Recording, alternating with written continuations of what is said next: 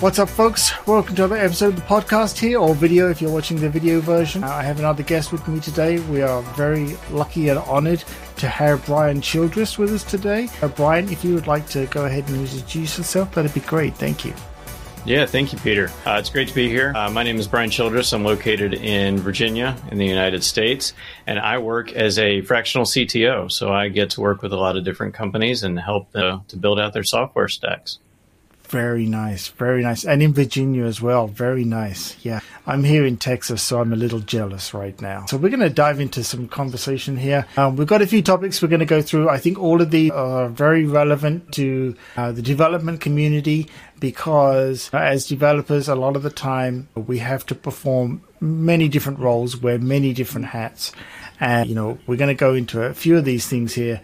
Now, one of the topics I want to start with here is as we were going through and I'm looking at the notes, and this one sounds really nice. Simple software always wins. Now, I'll start by saying, you know, as developers, we are guilty sometimes of taking simple things and finding very complicated ways to deal with them. Brian, would you like to talk about that? Yeah, no, you're absolutely right, Peter. As engineers, as developers, I think part of the reason that we get into the industry and we continue to stay in the industry is because it allows kind of build something from nothing. And being able to put together software to solve different problems is it's just a very fun and exciting career path to have. Uh, it's certainly why I've been in the industry for well over 15 years. Uh, but I think it, it's the biggest challenge that I find for folks is limiting themselves and holding back from building too much or too complex and, and really sticking to what is simple. And ultimately, simple is the thing that solves the business problem that allows us to serve the business and continue to keep us employed. Yeah, I think sometimes we lose perspective as we're working on something and we become so obsessed with how we are doing it and what we're using to do it and to solve the problem rather than actually forgetting that it's really about the end solution. And that is the problem we're solving. And sometimes what I try to do, if I feel like I'm heading in that direction or people that I'm working with, I hold up the stop sign and say, okay, let's work this from the other end. Let's go from the end result backwards. This is where we need to be.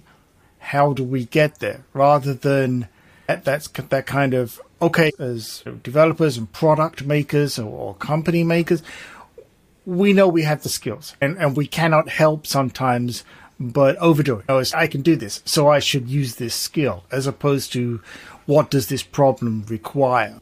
Absolutely. Couldn't agree more. All right. Yeah. So we we're gonna we're gonna try here and, and talking about is sort of development skills.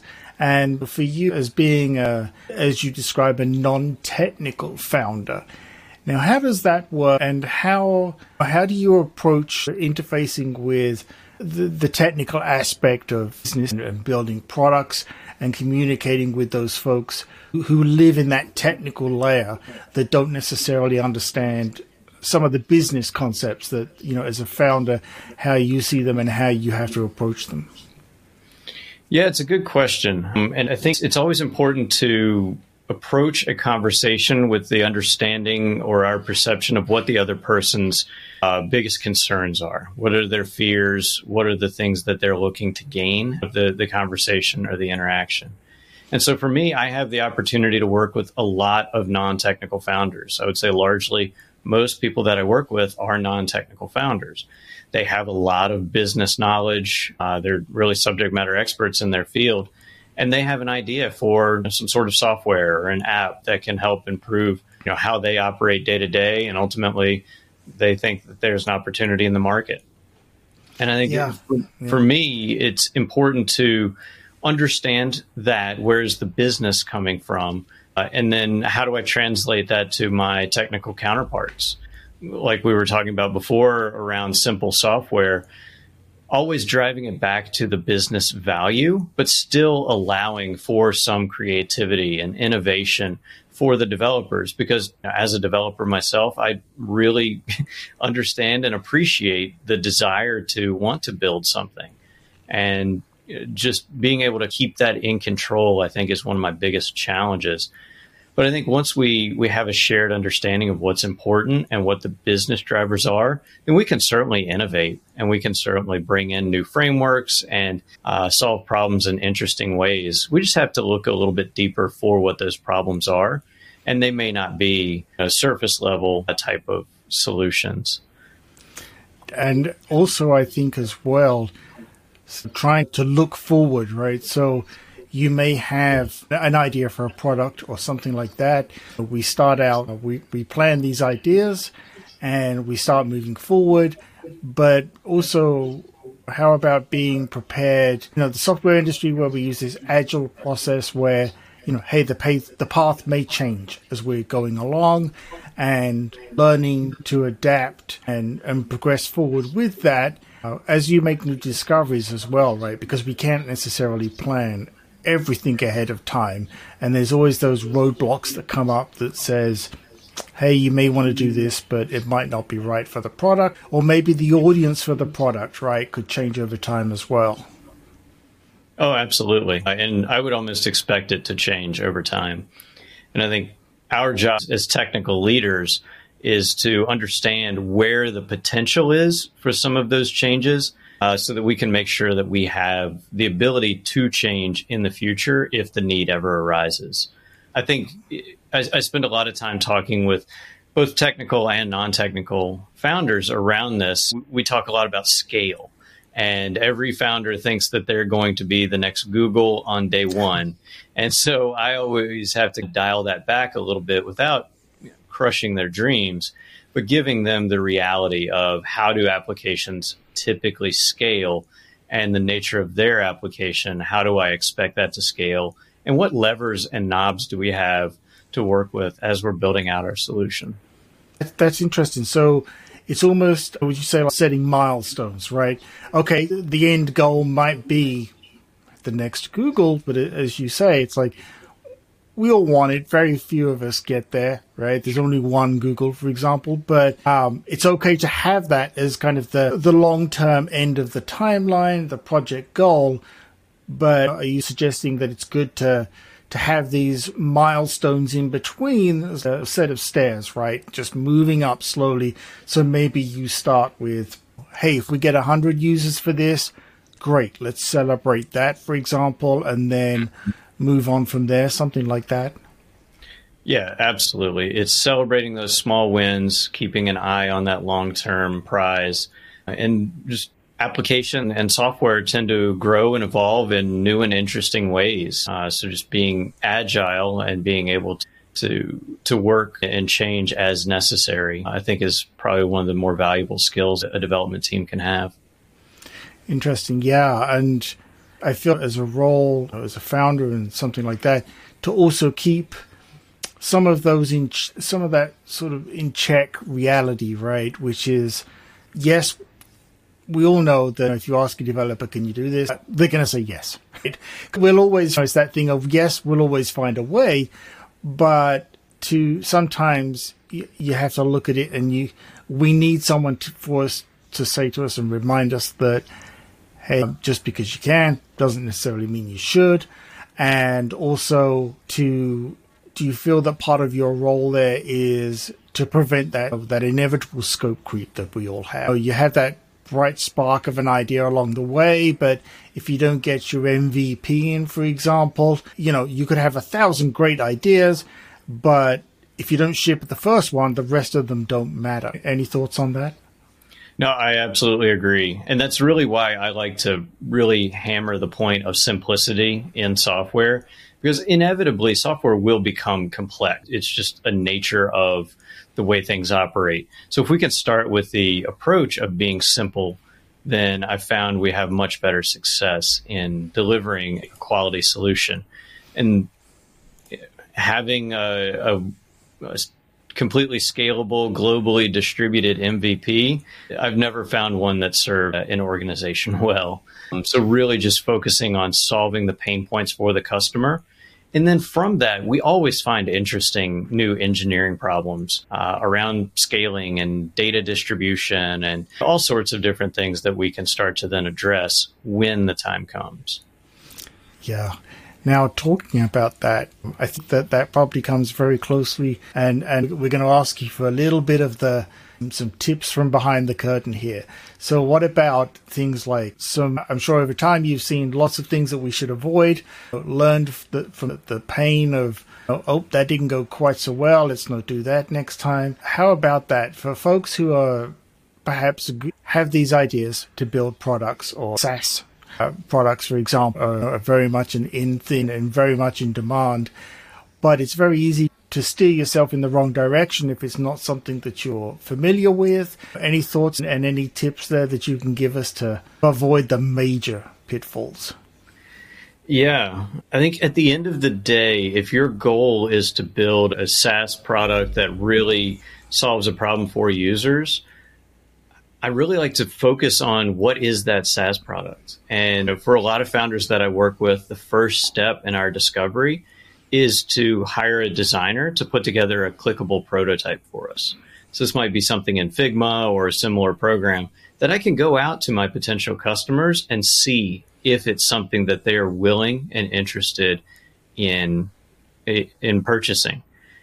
If we have enough adoption and interest from willing and potential clients, then I think it's at that point that we start exploring an MVP.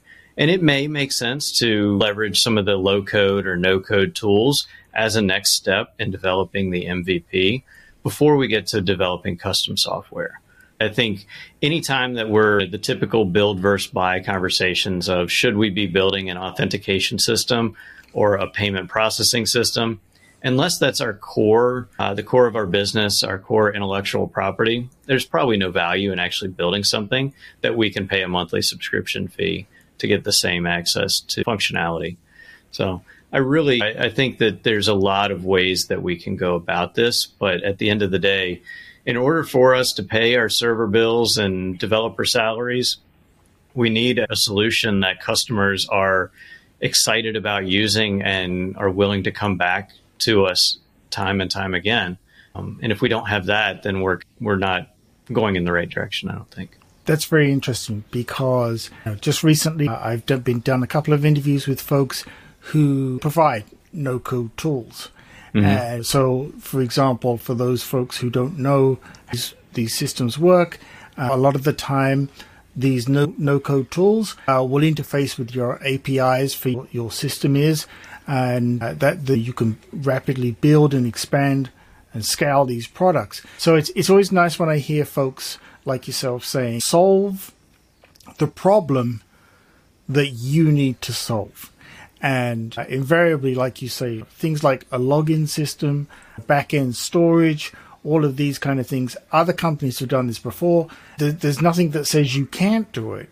But I think sometimes we forget to ask ourselves the question of should we? Where mm. does my time and my focus need to be? And invariably, like you say, it's going to be, if we were brutally honest with ourselves, I don't need another login system. I don't need another classic example is, is the website's side of mm. I don't need another WordPress because WordPress exists. And right.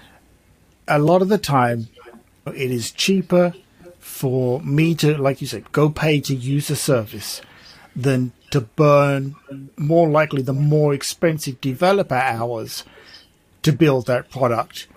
And then you get in that trap of building the product to build your product rather than just build your product, right? Absolutely. Yeah, couldn't agree more. All right. And on that topic, something I want to ask about here is if you are lucky and this works for you and you reach that first milestone, or you need help getting to that first milestone, and now you need to expand, any thoughts on hiring freelancers, contractor, third party companies, and how to go about trying to figure out which one to hire, things to look for that, that you feel will help decide is this the right company for me to work with? That's a really good question. And my typical indicator of someone who understands the problem that we're trying to solve and is interested in helping partner in building the solution is someone that asks really good clarifying questions.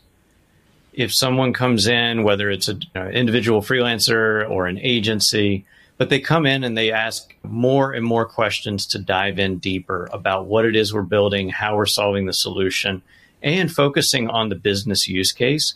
That's to me is a really, really good indicator. The inverse of that, anytime that someone comes in and says, oh no, you need to be using DynamoDB and I don't know, AWS Athena, and just starts to spout out a lot of you know, technologies and frameworks at the beginning of the conversation, then I note that is not the right person for the project. I work with a lot of organizations, and I typically come in and turn around projects where someone had come in, a freelancer or an agency, and put in a lot of unnecessary technologies or proprietary frameworks that had been written and ultimately, it left the business, the founder, the team in a really, really bad place. Uh, so, you know, anyone that comes in and asks the questions to help guide the discussion and the decisions that are made, I think that's someone that's really qualified that I want to continue to talk with deeper. Yeah, folks, pay attention to what Brian's saying here because we've all been in that situation, right? Where someone will come in or you'll start talking to them and it's kind of that in a humorous way, I guess you would say it's the, oh, you also read the blog post with the buzzword of the week, right? As opposed to, yes, you're coming in, you're talking about, you're asking questions about the problems I'm trying to solve, not what I'm going to use to solve it. That, that is a very good tip because those questions will naturally come later on and it's it's that thing of if I need someone oh, to to use an analogy here, if I need someone to translate something into French for me, if someone comes in and tells me, "Oh, I, I can speak fifty different languages," great, but I only need you to speak French. and coming in with an impressive resume, be it a company or a person or a service, is all well and good on paper, but if you're not getting that vibe that says they understand me and they're curious about my problem, a definite warning sign, right? Because I think as well, we've all had that scenario uh, where people will come in and, for example, for me as an app maker, and they'll say, I need you to make me an app. And of course, my first question is, okay, great. What do you need it to do? and then they say, I don't know, but I need an app. Yeah, the number of those conversations that I've been a part of, and I'm curious if you've experienced the same, uh, where someone says, Oh, I need an app, because that is what you know technology looks like for many people. Uh, and at the end of the day, a simple Google form or something along those lines was more than sufficient, something that they could self manage and didn't require a very expensive custom development effort. Yes this does happen to me. And, and that's a very good example right there because when we break it down, especially with business apps, I think a lot of the time, you know, a major category is that basic, like you say, the, the CRUD form, right? Mm-hmm. I just need to gather something, store it, be able to get to it and manage it. And invariably, I think it would be fair to say, and, and please correct me if I'm wrong, but most apps or services really are about capturing data, managing it, and then invariably passing it off somewhere else or being used by something else. And that's a major part of business right there, right? No, you're absolutely right. I've thought about that quite a bit, and I haven't found an app that didn't you know, quite fit into that that mold. I think most apps, uh, that's exactly what they're doing. Yeah, yeah, and the beauty of that as well is uh, going back to like we were saying in the conversation earlier. A lot of these no-code tools or you know, these structured services that are already out there have solved these problems in many different ways, and the question really becomes which one do you use? And I think mm. that is a very much, in my opinion, very much a per project problem to solve, right? Because there is no one service fits all, right? If you're going to look to solve a solution by predetermining you should use XYZ service, at that point you're now trying to make the product fit that rather than it support the product.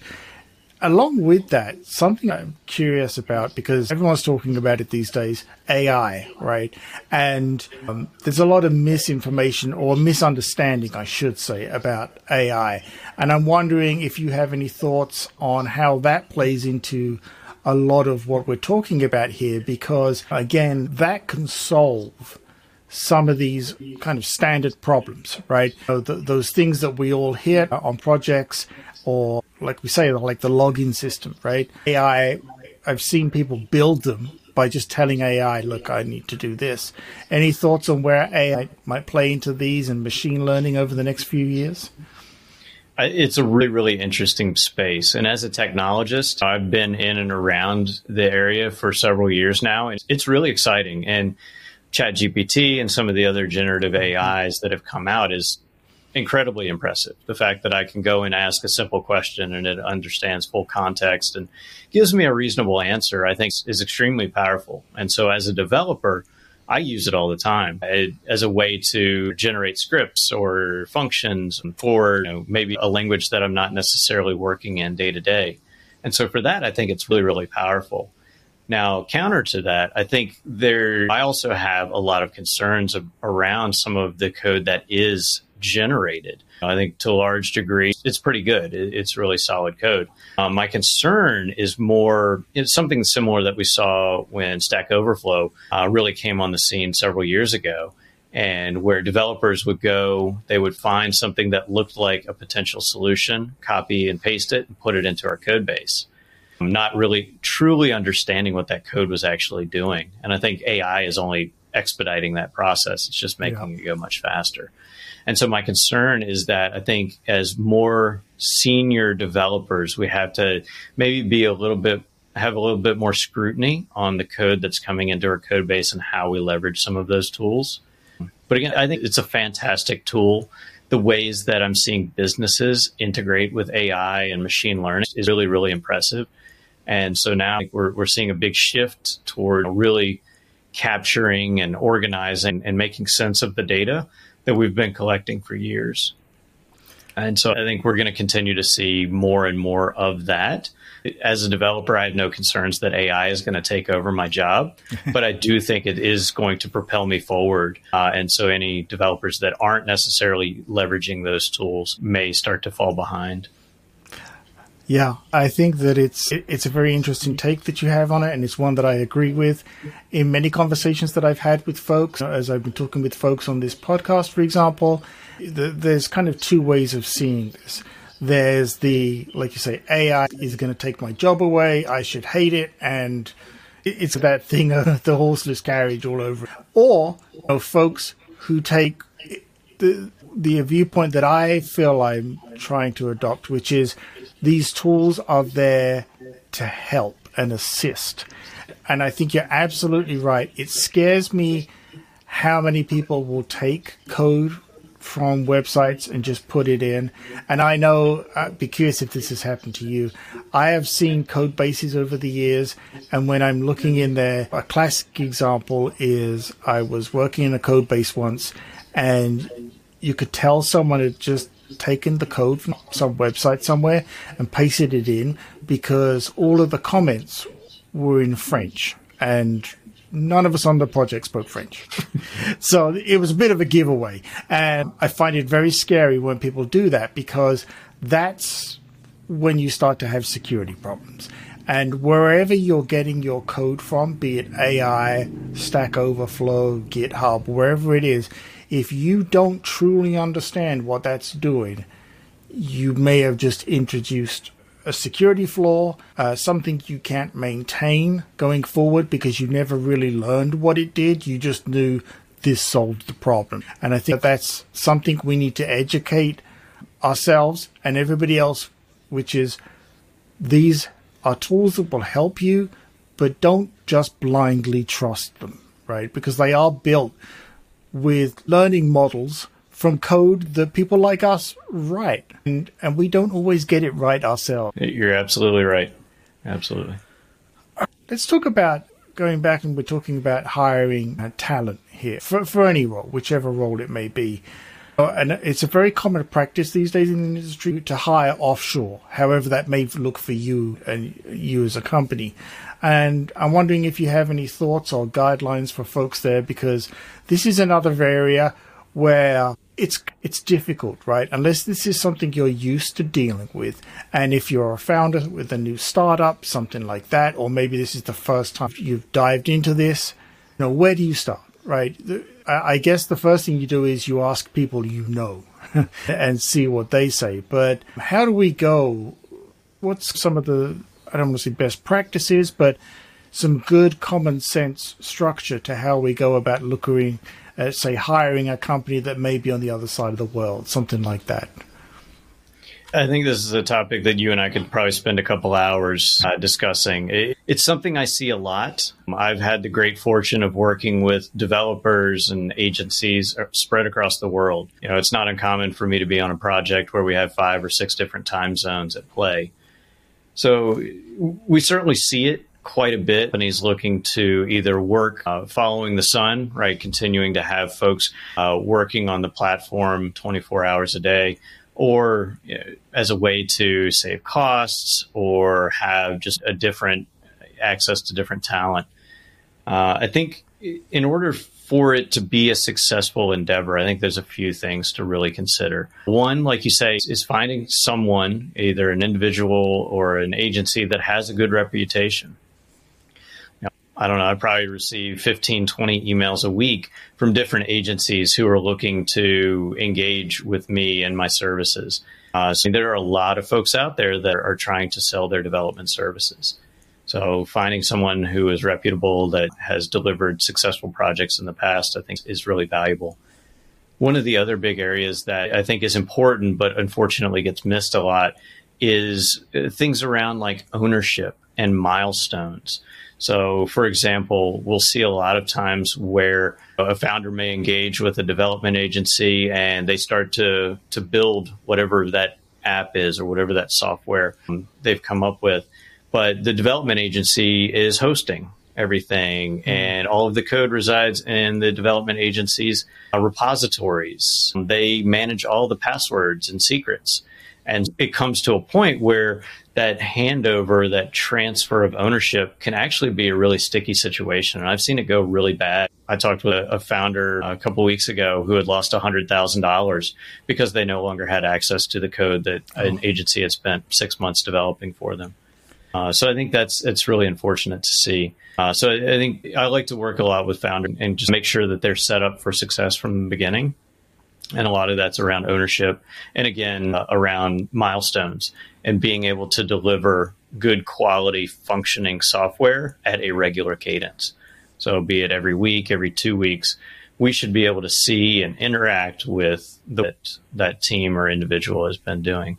I think those are really really important i think that those are excellent points because there, there's a few in there that i find very scary to think about and the funny thing is, the there's a lot of hindsight in those, and I think probably once you've been burned by them once, you remember to make sure absolutely get them in the contract.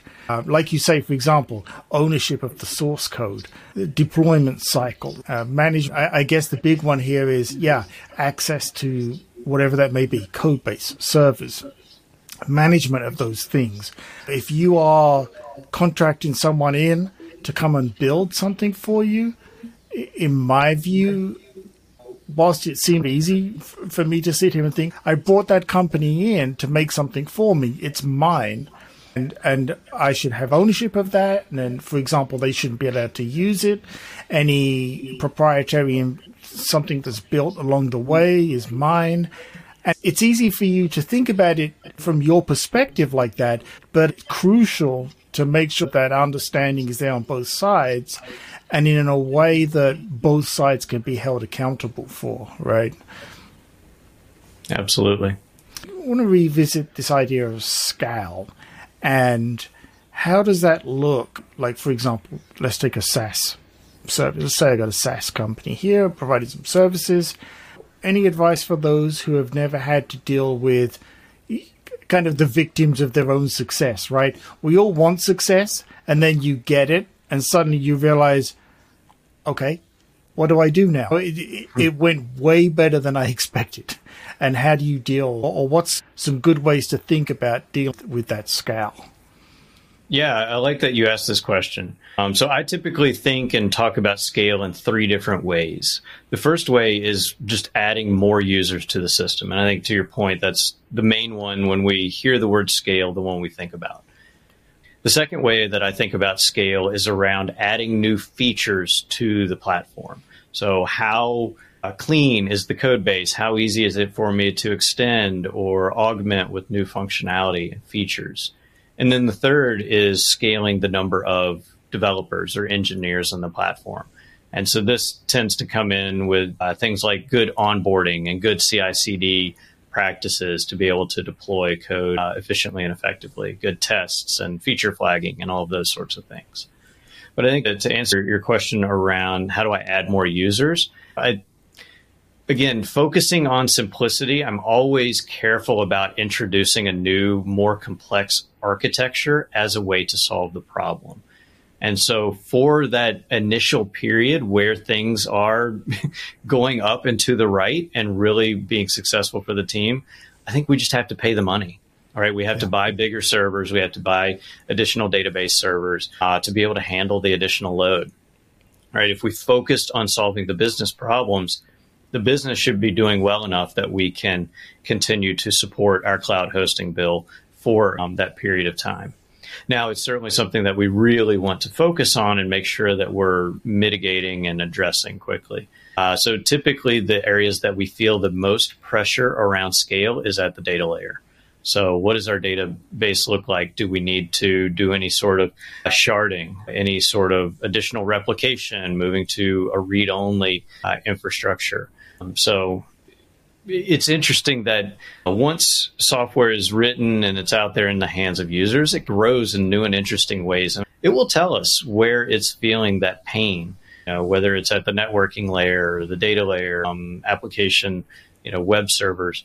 So we can start to really address those issues once we can identify where is that pain point happening. And then there are a lot of different levers to pull. But I always caution teams from adopting a complex architecture, say microservices, for example, right out of the gate, because that brings its own level of complexity that even if we are scaling, it may not be the solution to the scale that we're seeing. Uh, so just caution teams from adopting something that, again, is in trend, is buzzworthy, you know, looks great on our resume, but ultimately may not be the thing that best serves the business. Yeah, yeah, I think it's interesting. Um, it's almost a case of it's being remembered for what you built, not all the tools you use to get there. And I, something in there to piggyback off of that that I find I have to, I say to folks more times than I feel like I should is, hey, you've got all of these services pulling in all of this these metrics, this data, but are you stopping to look at them? and and to learn. You know, mm-hmm. so many times I've encountered folks and they're like, okay, hey, I see X amount of users coming in using this service, but I seem to get very little conversion to, for folks who want to sign up and use the service. And I don't understand why. And then you ask them, it's like, did you look at the data? Maybe, mm-hmm. maybe there's something that's failing and they're dropping off at the same point in the process every time. But if you don't use and analyze that data you've got coming in to tell you, you're just guessing at that point. So that that's very interesting. Very conscious of our time here. Is there anything that I haven't covered that you'd like to cover? I don't think so. You've asked some really fascinating questions, so I really appreciate the time. Oh, thank you. I appreciate that. All right. Brian has given us a lot to think about today, folks. And please go away. Think about this, right? if need be, stop. Now, maybe if you're a company or you're a team, take a day and stop building and stop and say to yourselves, okay, let's look at what we're doing and let's talk about this. So, Brian, I want to thank you for joining me today and giving you our time. Um, but please tell folks where they can come and avail themselves of your services, where they can find you and uh, take advantage of this wealth of knowledge that you've been giving us. Yeah, thank you. I'm most active on LinkedIn, so feel free to find me on there, Brian Dash Childress. I answer all my DMs and accept connection requests. So I'm always excited and interested in uh, helping teams and companies out uh, with their software solutions. So thank Great. you. Great, Great. thank you. Yeah, folks, it is crucial. This goes right back to the heart of what we were talking about earlier, right? If this is something you're not comfortable with, go speak to Brian. Take advantage of his knowledge and his skills and let him help you out. So, yeah, reach out to him.